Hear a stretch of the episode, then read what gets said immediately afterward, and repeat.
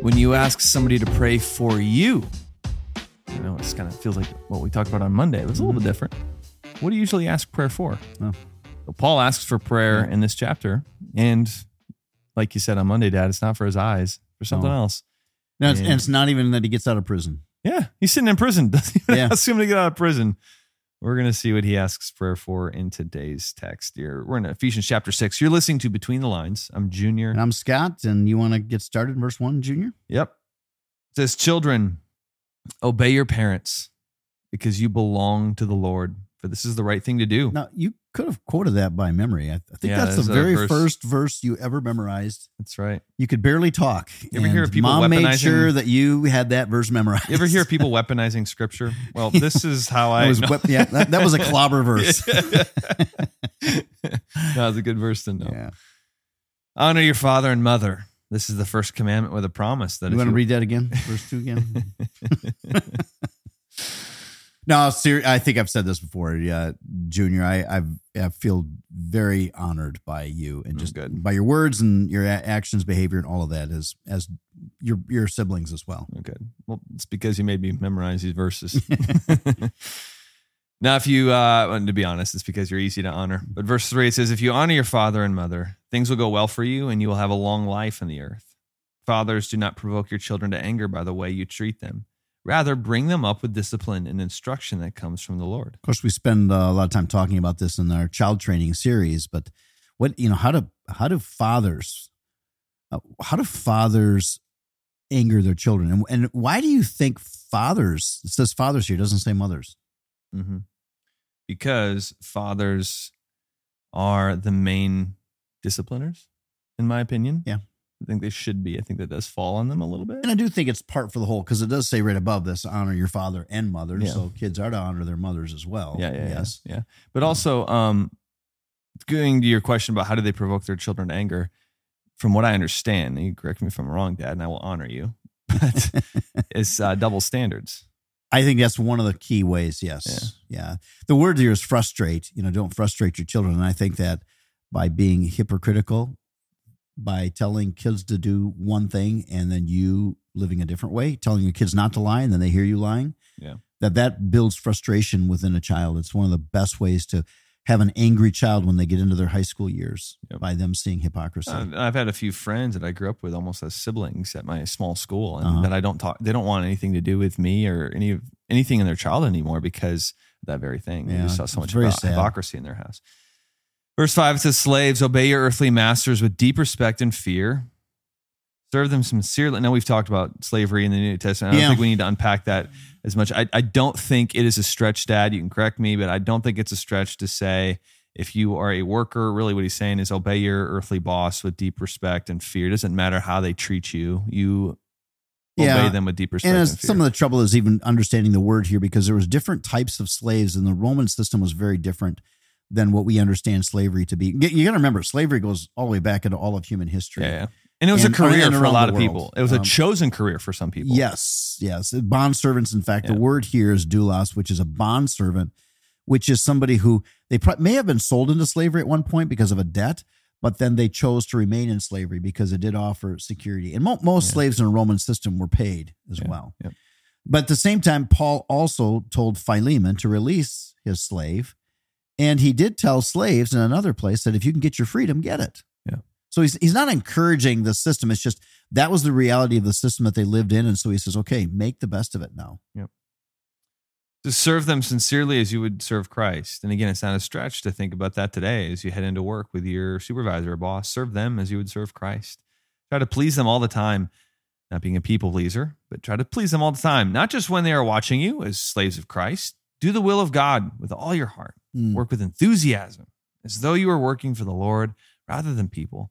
Remember that the Lord will reward each one of us for the good we do, whether we are slaves or free. Masters, treat your slaves in the same way. Don't threaten them. Remember, you have the same master in heaven, and he has no favorites. I, you know, Dad, I, I'm there. Church critics are dime a dozen, so this is not a this is not a slam on the church, Dad. I'll just say this in my own experience that some of the hardest, not some of, I think the top hardest bosses I've ever had to work for had been people that were in the church. Hmm. Some of my favorite bosses were people outside the church. Hmm.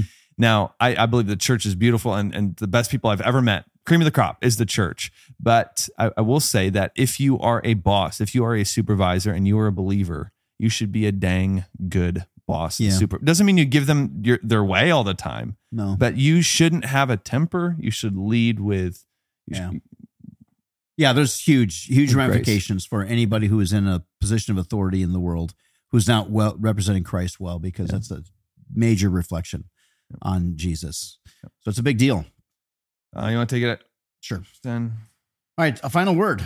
Be strong in the Lord and in his mighty power. Oh, I love this section. This is one of my favorite sermon series we ever did was armor. Verse 11, put on all of God's armor. I, I'm picturing Paul who's sitting in prison looking at his guard who has all of this these armor pieces on. And so then he goes through and he lists all of these. He says, So put on the armor so that you will be able to stand firm against the strategies of the devil. The devil, meaning diabolos, is the word here. And, and the word devil means divider. So against the strategies of the divider, because what the devil wants to do, he wants to divide us from God and he wants to divide us from each other. That's funny. It's the strategies. This is the first time I've seen that because when I was a kid in the KJV is how I always read the Bible at my The school, wiles. and it was like, yeah, and I was like, what does that mean? the wiles of the devil, He's a wily the wild creature. man. For we are not fighting against flesh and blood enemies, but against evil rulers and authorities of the unseen world, against mighty powers in this dark world, and against evil spirits in the heavenly places. So this is a this is a spiritual war that's going on. Therefore, put on every piece of God's armor so you will be able to resist the enemy in the time of evil. Then after the battle, you will still be standing firm. Stand your ground. And this is where he goes through it all. Putting on the belt of truth. That's at the centerpiece. Truth. Understanding what the truth is in God's word. And the body armor, which is the breastplate, the body armor of God's righteousness. That's what protects us, is what Jesus did for us. For shoes, put on the peace that comes from the good news of the gospel so that you will be fully prepared. In addition to all of these, hold up the shield of faith to stop the fiery arrows of the devil. These when he, and the, the that literally means hot words, those fiery darts, the hot words. That is the discouraging and the attacking words of the divider, the evil one. And then put on salvation as your helmet and take the sword of the Spirit, which is the word of God. That's the only offensive weapon that he lists that the Romans had. The only offensive weapon that the soldier had was the word of God. That's all we have. And that's what Jesus used when the devil attacked him in the wilderness. Pray in the spirit at all times and on every occasion. Now, the prayer is different um, in in from all of these other armor pieces in that prayer was to be included with every armor piece. So it wasn't separate from the belt of truth or separate from the sword of the spirit or the breastplate of righteousness. It was prayer in all of this and everything you're to be praying at all times. And stay alert and be persistent in your prayers for all believers everywhere. Persistent in your prayers for all believers everywhere. And pray for me too. Now, this is what you're, this is what you Yep. introduced. Here's what he. And what's he asked for?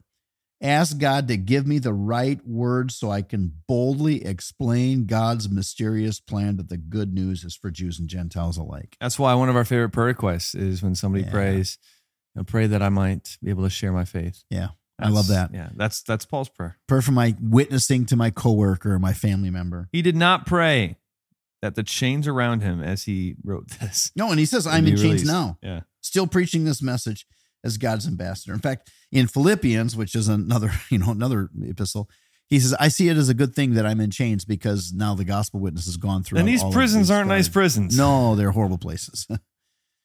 so I am in chains now, still preaching this message as God's ambassador. So pray that I will keep on speaking boldly for him as I should. Wow.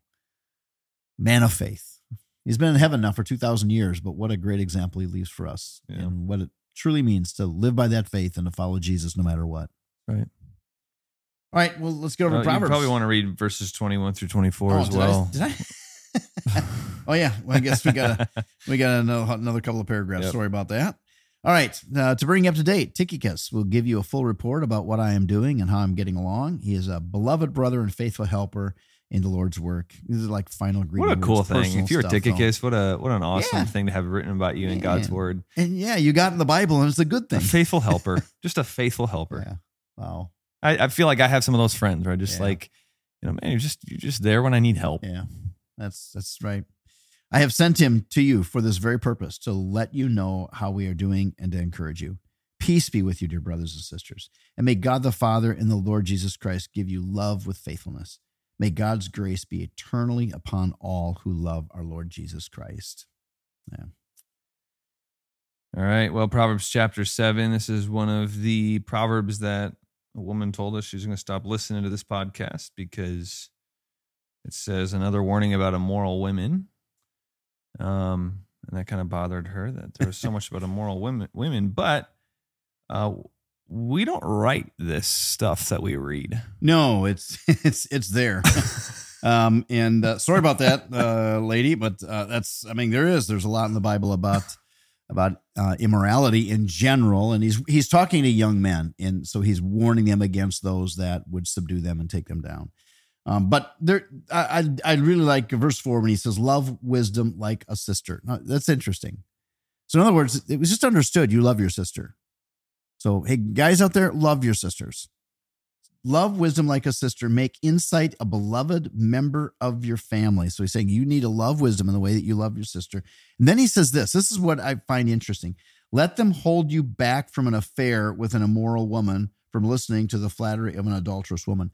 So he's saying that just as a good sister is able to kind of see through what other women are like and whether or not this woman is going to be good for you.